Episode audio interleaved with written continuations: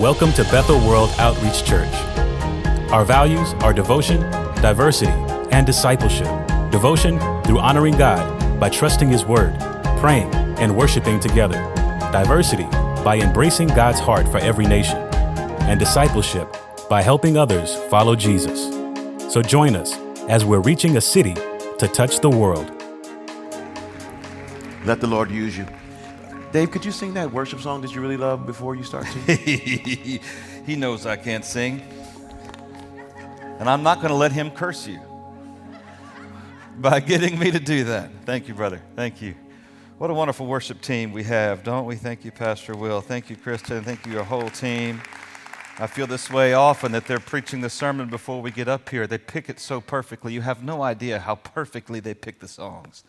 And uh, I wish almost we could have another worship service right after following this. Once you hear the word and, and receive what this passage has for you, if you could sing those songs again. They were great already, they would amaze you afterwards. Just a wonderful team. Uh, and it's a wonderful family here, isn't it? I, I hope you feel that. This, is a, this isn't just a place we go to have an event or a service or to see people sing and sit back in the dark. This is a place where family gathers. Uh, and, and I know that many of you are wishing you could be here. You're in your homes, you're gathering in a smaller family, and we long with you for the day you can be back and we can be back together as a family, all of us here in this place. Don't you feel that? And I know you feel that at home. And there's a sense of the presence of God that comes when we're all together that you can't manufacture and you can't translate through a lens. Um, uh, uh, he's there with you in your living room. He is. And I know many have pre existing conditions or family members with that or uh, in, in, vulnerable populations. I have complete understanding.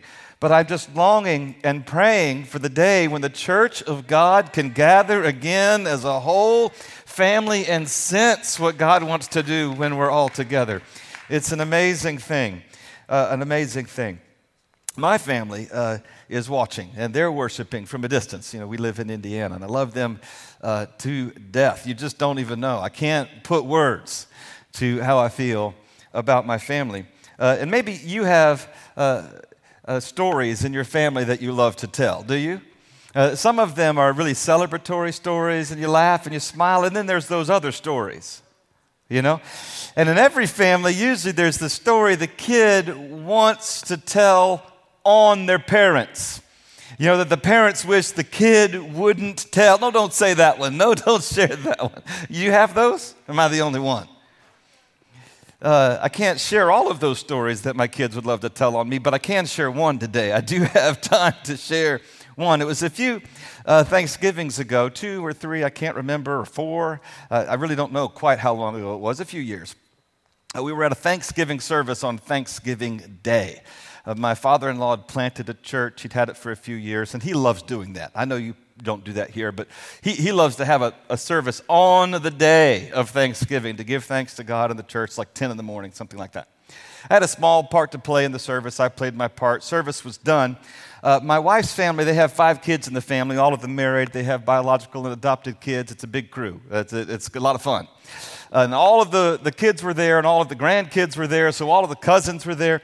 Now, if you're a pastor's kid, sometimes you treat the church like your playground, you know, because you, are lo- there longer than some people, and in the nursery, then there's new toys to play with that you don't always have at home. So, all the kids, the cousins, while the, the ministry was going on, while the conversations were going on, they were treated to the nursery, played with the toys. Uh, and since it was a little chaotic down there, all the people had left now. All the, the other families had gone. They're closing down the church, locking the doors. And, and uh, Holly's mother and, and, and, Holly walked down in there and heard the chaos in the nursery and said, Let's just leave it here for a little while. Let's get dinner together. So they left me and my brother in law Adam there to watch the kids and bring them home at the right time for Thanksgiving dinner. Kids are playing, kids are having a good time, texting back and forth. Is it time yet? Is it time yet? No. We're getting about what they think might be 30 minutes away from dinner. I said, All right, kids, in a minute, we're going to pack everything up. We're going to go. One minute. And I gave them five. You know how kids are. You give them one, and it feels, you say one, it's, it's really five for them. And five minutes feels like one. So five minutes later, said, let's go, wrap it up, turn off the lights, pack away the toys. Let's be respectful of the people who have to clean the church. Let's not make them do extra work. Let's go, let's go. So we get them all packed up. Adam walks around the room. He does the same thing. We turn off the lights. We get into the car. I turn around in the van and I say, Is everybody here? I think we had four cousins, I don't know, and Adam and me that were left from that last wave. They'd sent another car back and got some of them. Is everybody here? Everybody's here. Is everybody buckled up? Everybody's buckled up. Well, let's go. We take off, we get home. Holly tells me when we walk in, dinner's going to be a little later than we thought. And of course, it's Thanksgiving. It's always that way, right? And then she said, Get out. I came in to try to help, and she said, You know, there's too many women in the kitchen, too many people already doing stuff. Get out. We got this. So I went downstairs to play a game with Holly's father, a game we love to play that we are addicted to and that we get engrossed in and we don't pay attention to anything else. Half an hour later, Holly calls down, Dave, have you seen Zoe? I say, No, I haven't seen Zoe. Go back to the game. Five minutes later, she calls down, You sure you haven't seen Zoe? I said, No, I haven't seen Zoe. Has anybody seen Zoe? Nobody answers. I keep playing my game. Ten more minutes later, she walks down the stairs, taps me on the shoulder, waits until I look her in the eye, turn away from the game. Did you bring Zoe home from church? I didn't respond. I just panicked. I didn't know Zoe was at church. I thought she'd already gone. I read her face. She read my face. My face read her face, reading my face. Her face ran out the door. My face ran out the door. Aunt Mandy grabbed her purse and jumped in the car with us to be the immediate counselor for the poor child who was abandoned in the darkened, locked doors of a church. We drove as fast as we could, but got over there, they got down to the basement where she probably was, opened the door, and there in the dark, sitting in a little chair, facing the glass door that was, she would hope would open at some point was Zoe, still but trembling and tears flowing down her cheeks. She'd been in that church 45 minutes at least, alone in the dark, maybe 11 years old. She was near a phone, but she didn't know how to dial out. You know how you have to dial nine in a multiple phone setting? She's 11. She doesn't know to dial nine. She tried to call us, couldn't get through told me later that there was a chair there that looked, the back of it looked like the head of a man, and she kept staring at it, waiting for it to move. She said, I'm not moving. If that's not moving, I'm not moving. If it does move, and I don't know what I'm going to do, I'm going to stare it down. Scared, alone. You see, nobody likes to be forgotten. And before you judge me, you know you have these stories too. I see that in your eyes. I see, I see you and you. You know, all right. But, but nobody likes to be forgotten. Nobody enjoys the feeling of being unseen, unnoticed. Do you? And I share all that because to me, I read this passage today that we're in, Luke chapter 2. If you have your Bibles, pull them out, turn to Luke. If you're at home, grab a Bible somewhere, turn to Luke. We'll have it on the screen as well, but it's good to read it yourself and see the context. Matthew, Mark, Luke, John, about two thirds way through your Bible. Luke.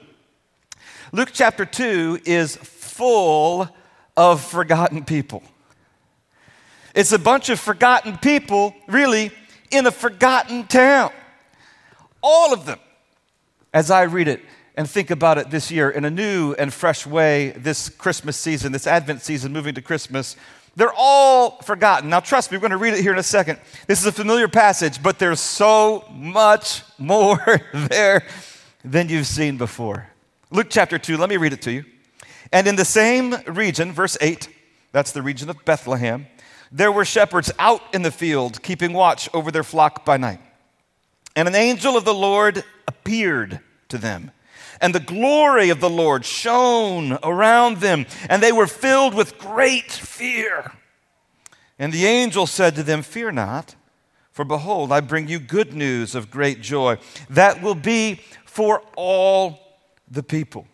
For unto you is born this day in the city of David, a Savior who is Christ the Lord. And that's who we've been singing about, yes?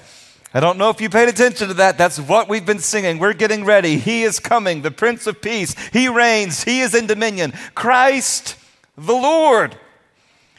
And, and this will be a sign to you you will find a baby wrapped in swaddling cloths lying in a manger, a feeding trough for animals. Is that where you put your baby?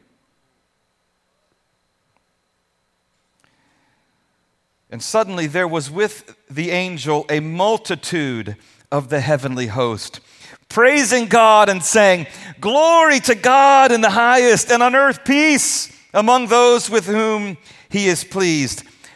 When the angels went away from them into heaven, the shepherds said to one another, Let's go over to Bethlehem, see this thing that has happened, which the Lord has made known to us. They went with haste and found Mary and Joseph and the baby lying in a manger. And when they saw it, they made known the saying that had been told to them concerning this child. And all who heard it wondered at what the shepherds told them. But Mary treasured up all these things, pondering them in her heart. And the shepherds returned, glorifying and praising God for all they had heard and seen as it had been told to them. Now, that's part of the Christmas story. That's something we've heard every year, many of us for a long time. Am I right? What I often say to Christians when you read a wonderful, uh, familiar passage like this, one of the best ways to open up its new treasures is to ask a question you honestly don't know the answer to of that familiar passage. Find a question you don't know the answer to and look for the answer until you find it. Here's my question for you for this passage today Why these shepherds? why these hills? Why these shepherds? Why these hills? The town of Bethlehem is situated in a bunch of rolling hills. I, I, know that you understand rolling hills and the difficulty of getting around in rolling hills and building in rolling hills. Um, but this little tiny town isn't just in a rolling uh, hill setting where it's very populated. Uh, an archaeologist uh, by the name of W.F. Albright, famous archaeologist, has studied all the towns in the, the, the, time of the first century when Christ was born. This, this town was, as he says, looking at the archaeological records and archaeological finds of the town, was, was occupied by about 300 people total. 300 people total in the whole town. I tried to find a town in Tennessee that is that size. It's kind of hard. Obviously, it's not Nashville. Obviously, it's not Brentwood. It's not uh, Antioch or Brentioch. It's, it's, you got to go farther. It's not Murfreesboro. It's not Clarksville. You got to keep going. There's a little town by the name of Bowman, Tennessee, with 302 people in it. You got to look for Bowman, Tennessee. You're not going to stumble on Bowman, Tennessee. You've probably never heard of Bowman, Tennessee. Go put it in Google Maps sometime today. Just put in Bowman, Tennessee and turn on the satellite view and zoom into downtown Bowman, right there where the pin drops. Can you imagine what's there in a town of 300 people? Downtown Bowman. You know what's there? A house and two fields. That's downtown Bowman. That's it. You go a little farther, you little tiny little Methodist church. That's about all there is. Why this town?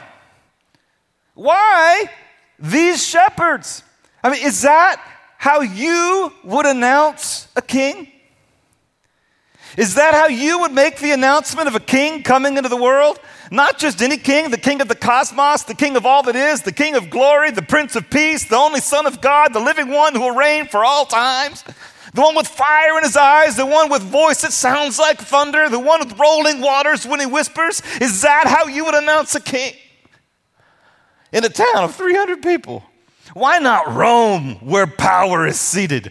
Why not the center of the power and might and wealth of the world? Why not Rome? Convince the people that need to be convinced. Show the powers that they're not powerful. Show them who they are. Why not Rome?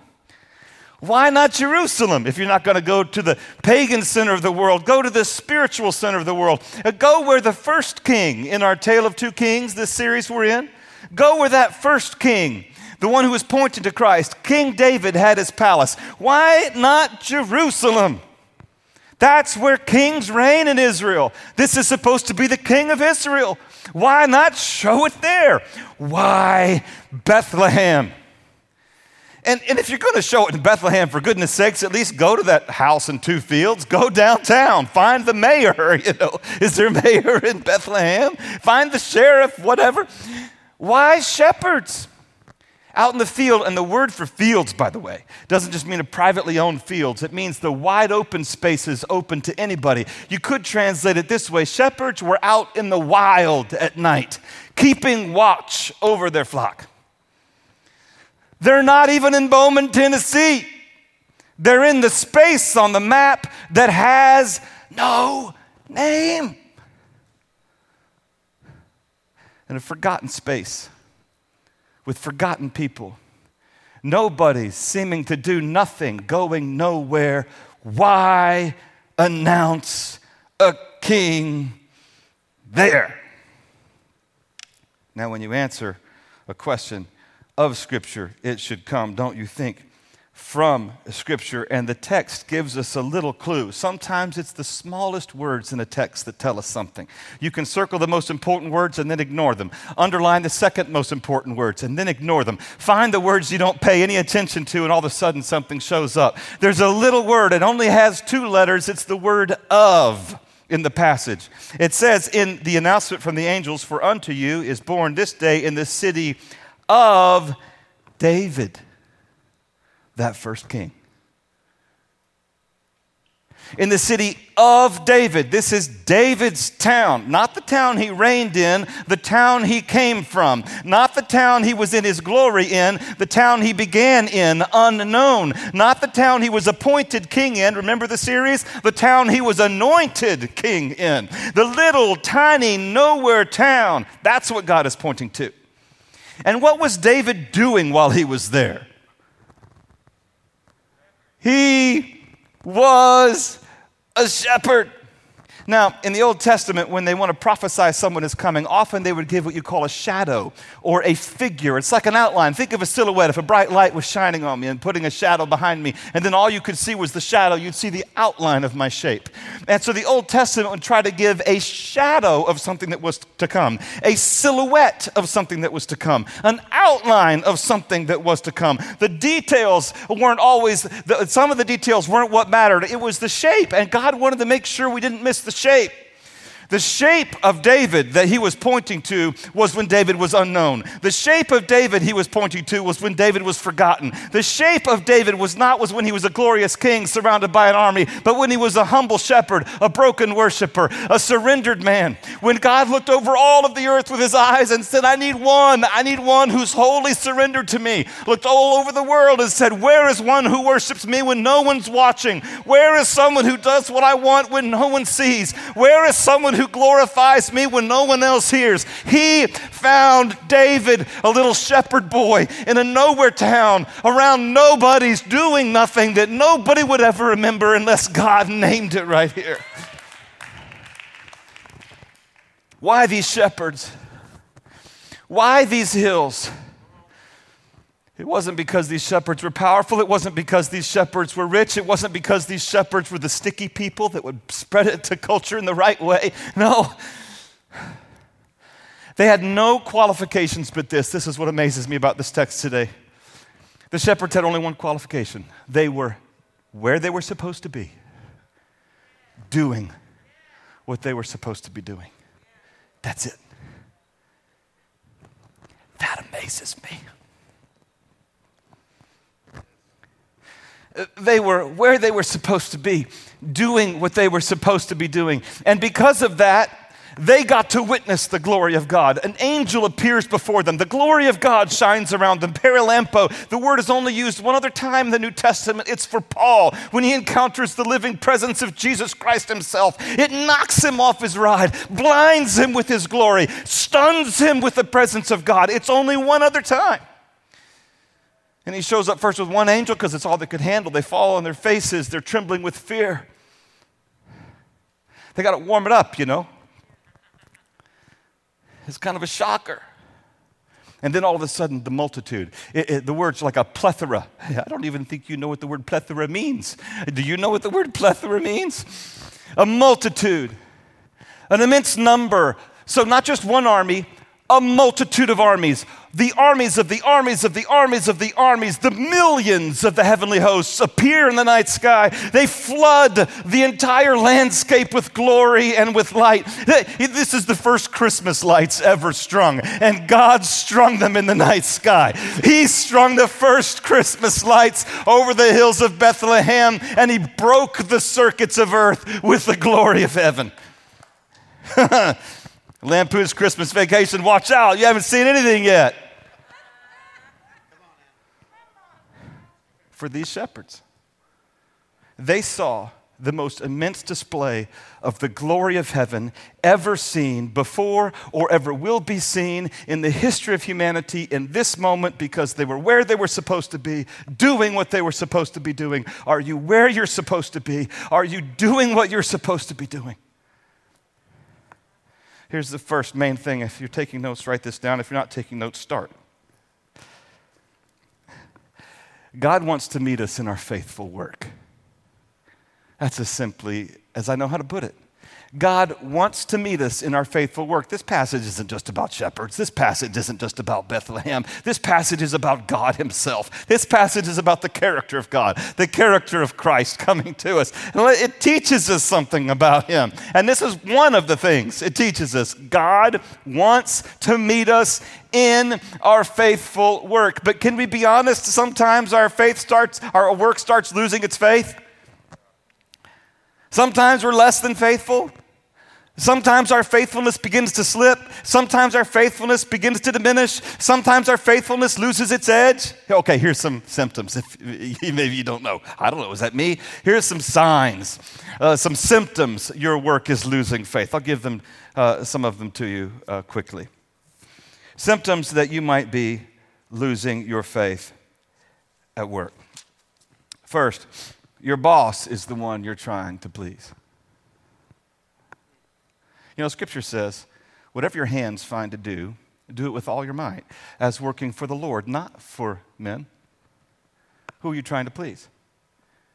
Your boss may have standards that are too low. They may give you a quota, but that's not enough. Your boss may have standards that are too high. No matter how much you do, it's never good enough. Who are you trying to please? Who are you working for?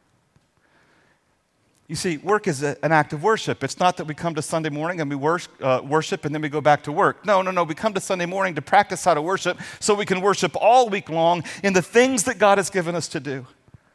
Who are you trying to please? Second, uh, you do things the fastest, easiest, cheapest way. We call that cutting quarters in the United States. You know, you're driving and you got to take a turn and you cut off the corner of it so you can get there faster.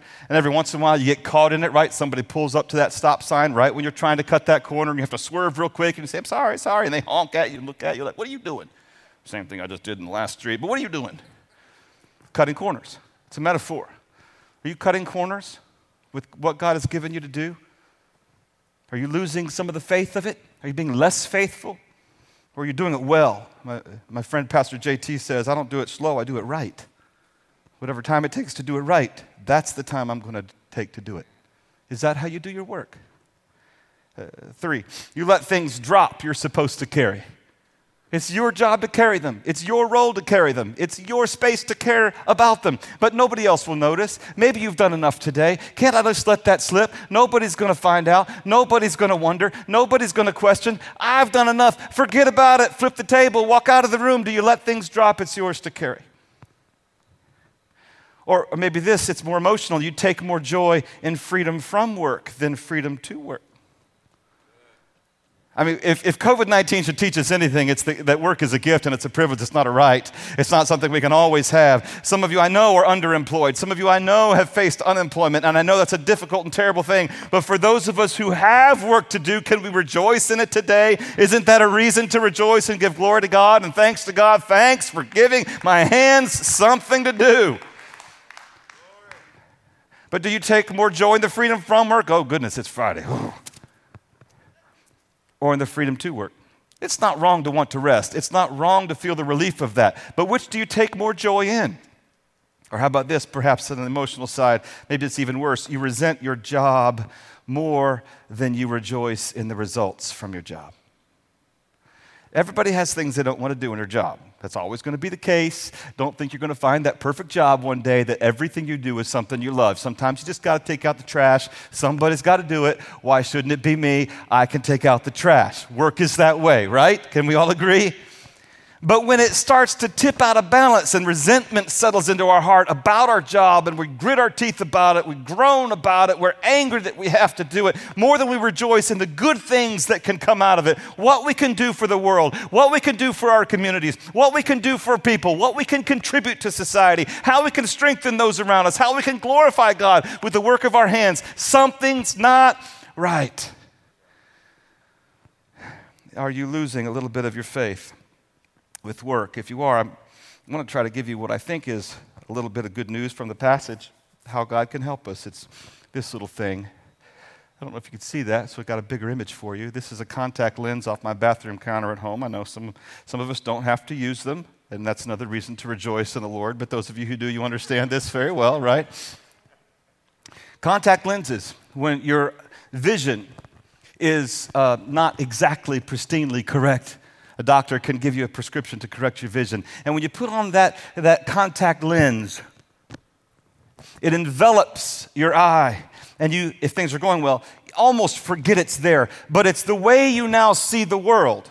You don't look at your contact lenses, you look through your contact lenses. And your contact lenses change your perspective on everything that you see. You can now see clearly.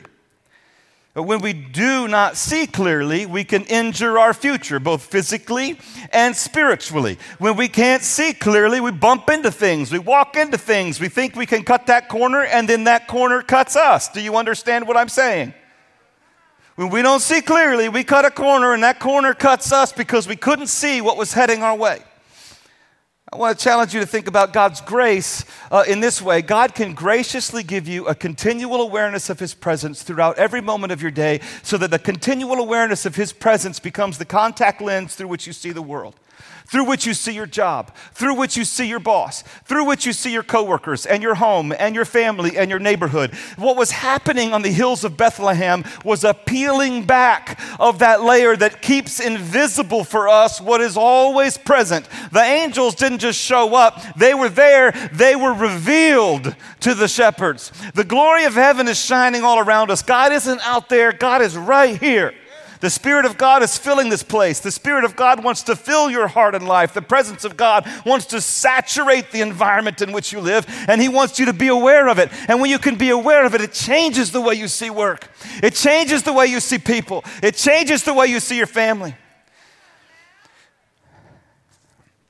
When we don't see that way, we got to reach to a different part of our bathroom counter. This right here is cover up for, for you men, that's makeup. Yeah, it's just makeup. And it's okay to know what makeup is. You don't have to use it, just know what it is, all right? Leave me alone. Let's see that. Makeup.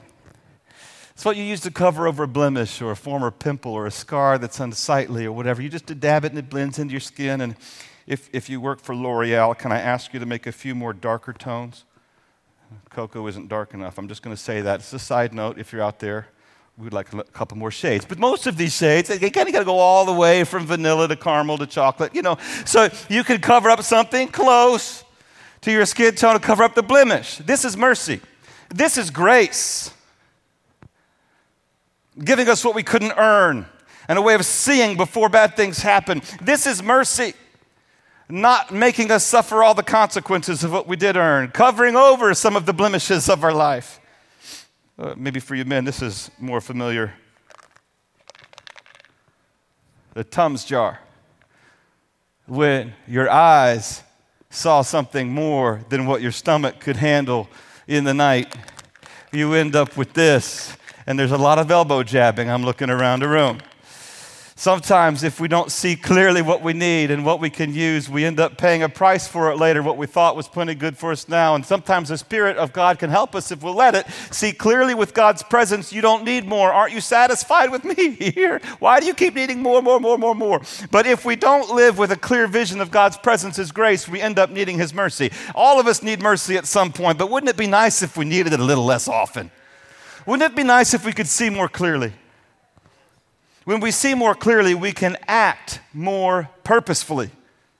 When we see more clearly, we can act more purposefully with what we're doing with the presence of God. And when we see most clearly, we can stop looking for God's presence and start looking through God's presence. It's our contact lens. We can stop saying, Where's God around here? No, God is here. What's He doing? I don't have to look, uh, I don't want to look for God's presence in my family's life. I want to say, I know God's present in my family's life. What's He doing? I want to be a part of it. I don't want to look at the church and say, Where's, where's God's presence? I want to say, No, God is here. What is He doing? How do I be a part of it? I don't want to look for God's presence at work. I want to go in with eyes of faith. He is here. He is working. He is doing something. He wants to do something with me. He has work for my hands to do. There is a way for me to glorify Him today. What is it? So, when we see most clearly, we start looking through the eyes of His presence as the lens with which we see all of the world. You see, all the shepherds saw that night with their physical eyes and spiritual eyes, but with their physical eyes, first and foremost, was what David had already seen with his spiritual eyes. Psalm 103, David wrote it perhaps on the hills of Bethlehem when he was a shepherd boy, says this Bless the Lord, you his angels, you mighty ones who do his word, obeying the voice of the Lord. He wrote that as a little boy shepherding on the hills of Bethlehem. These hills, being a shepherd, that lowly job of that time. Uh, then it says, Bless the Lord, all his hosts. The same word in the Septuagint, that's the Greek version of the Old Testament, is used. That is used here in Luke chapter 2. This multitude of armies, uh, David saw them.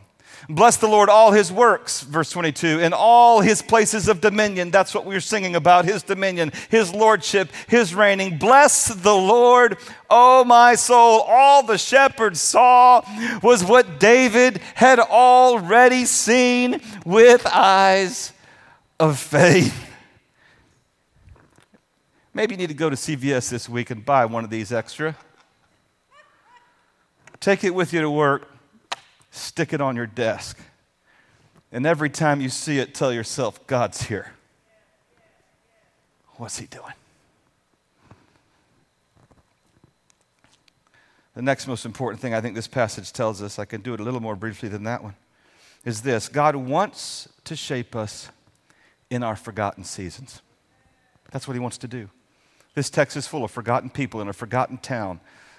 These shepherds are in a forgotten profession. Nobody thinks about the shepherds, they just eat the meat. God wants to shape us in those seasons. Are you in a forgotten season? Let me rattle through some symptoms of a forgotten season, and you can self diagnose. Your position is beneath your gifting. Have you felt that way? I got more in me. I can do more than this. Do they not see me? Don't they see what I have to offer? Why am I doing this? Do you feel like your position is beneath your gifting? Maybe you're in a forgotten season. Pick these back up and read that season right. Uh, number two, your, your best work goes unnoticed. You do something fantastic and nobody says something. You really kill it one day and nobody even mumbles a word. You get something just right, nobody appreciates it but you. You pour your soul out into it and nothing comes back to you uh, from anybody else. Maybe you're in a forgotten season or you are replaceable. You feel that way. You know why you feel that way? Because you are. That's the hard thing about being human. It's hard for us to get to in our, in our ego. We don't want to be replaceable. That doesn't mean that God doesn't hold us in a special place in his heart. That doesn't mean that we aren't loved deeply. That doesn't mean that we don't offer something unique to the world, but just guess what? We're replaceable. There's only one who's not replaceable. There's only one irreplaceable one, and that is the King of Glory. That spot's already taken. That throne's already taken. Somebody else could preach today. Boy, I see a bunch of people could have preached today. It just happens to be me. Take me out, put somebody else in, you'll forget about me. You should. My life is not here to be remembered. My life is here to glorify God. And if I glorify God and I point to Him, I'm done.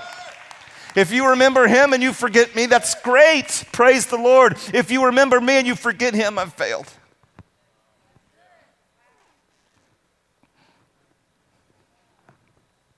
And I mean that. It's Him if you feel replaceable. Just maybe, just maybe you're in a forgotten season.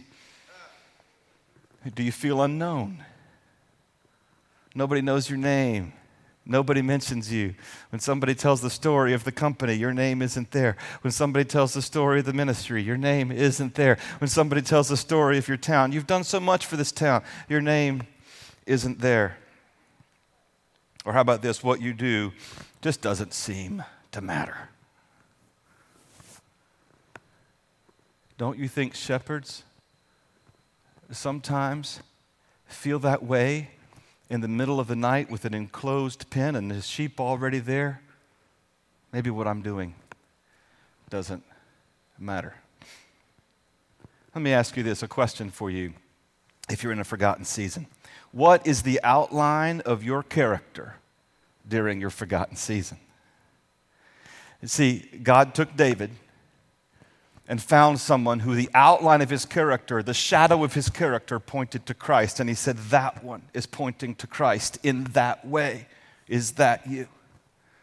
In your forgotten season, is the outline of your character matching the outline of Christ's character? If you had to take your character and step it into the shadow of Jesus Christ, would it fit well? What is the outline of your character during your forgotten season? I think you should ask that question today. And I think you should answer that question today. Then do this for me. Don't just ask that question, what is the outline of your character during your forgotten season? Do this. Once you've started to answer that, think about what Christ's character should be. What does Christ tell us he's like? What is the character of love? Love is patient, love is kind, does not envy, it does not boast, it is not rude, it is not self seeking, it keeps no record of wrongs, right? What is the character of love? Christ is love. What does he say in the Sermon on the Mount? Are you being a peacemaker? Are you meek? Are you suffering things righteously? Uh, fill in the character of Christ. Do it this way. Think of it this way. Stack up your silhouette moments this week. Tomorrow morning, when you go to work, look for a silhouette moment. Say, How can I be like Christ? I want to be the silhouette of Christ here in my workplace. How can I do that today? Start stacking them up. Doesn't matter if anybody notices yet, stack them up. God's trying to shape you there. He's got you in the back door of His workshop. You don't take your masterpiece and present it before it's ready. You keep it hidden. You don't show it yet. It's not quite ready yet. Maybe if you're still in the workshop, you're not quite ready yet. We sang it today. We're getting ready. We're getting ready. Not we are ready. We're getting ready. We're getting ready for your presence. We're getting ready for your coming. We're getting ready for what you want to do to us. Lord, if I'm in a forgotten season, have mercy on me. Give me the grace to see what you're doing in my life so I can be a part of it. I want to fill your silhouette with the glory of God. I want to point to you, Jesus, in everything I do.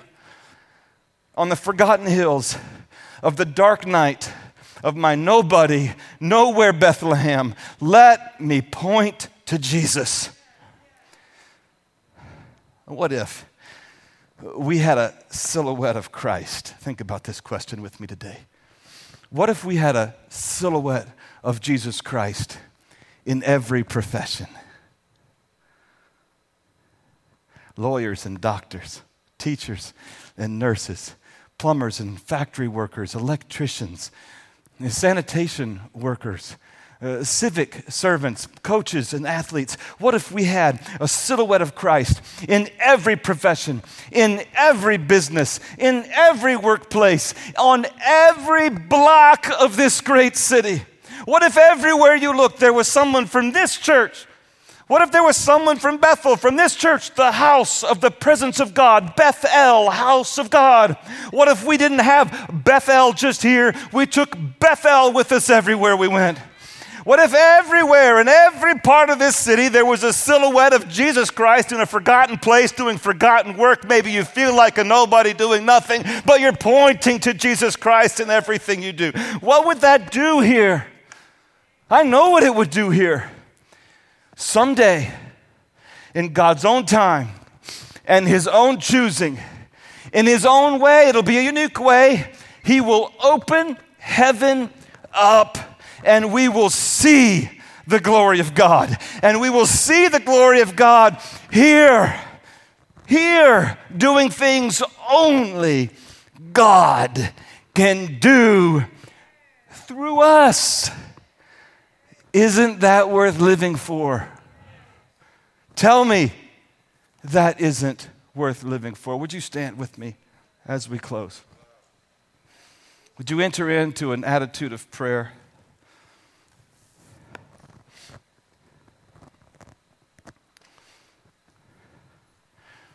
Enter into an attitude of prayer back in your homes. Please don't just walk away and grab a cup of coffee. Just a few moments more. here. Don't just pack up to leave. Uh, bow your heads, close your eyes, focus in on God. Are you in a forgotten season? He's the king of the forgotten. Are you a nobody, nowhere, feeling like you're doing nothing anybody's ever going to see? He's the king of the nobodies. He was a nobody. That's who he was. He came from all of his glory to be a nobody, so that in all of our nobodiness, we would feel like we are who we actually are children of the God of the universe, princes and princesses of the kingdom of God. Are you in a forgotten season? Pray that if that's you, would you just lift your hands out to God, turn them upward just in front of you, like cupped hands ready to receive something. If you feel like God is speaking to you today about that, hold your hands out to Him at home, here in the sanctuary. Just hold them out in front of you. Palms turned upward as if you're ready to receive. Lord, ask Him this Lord, what do you have for these hands to do?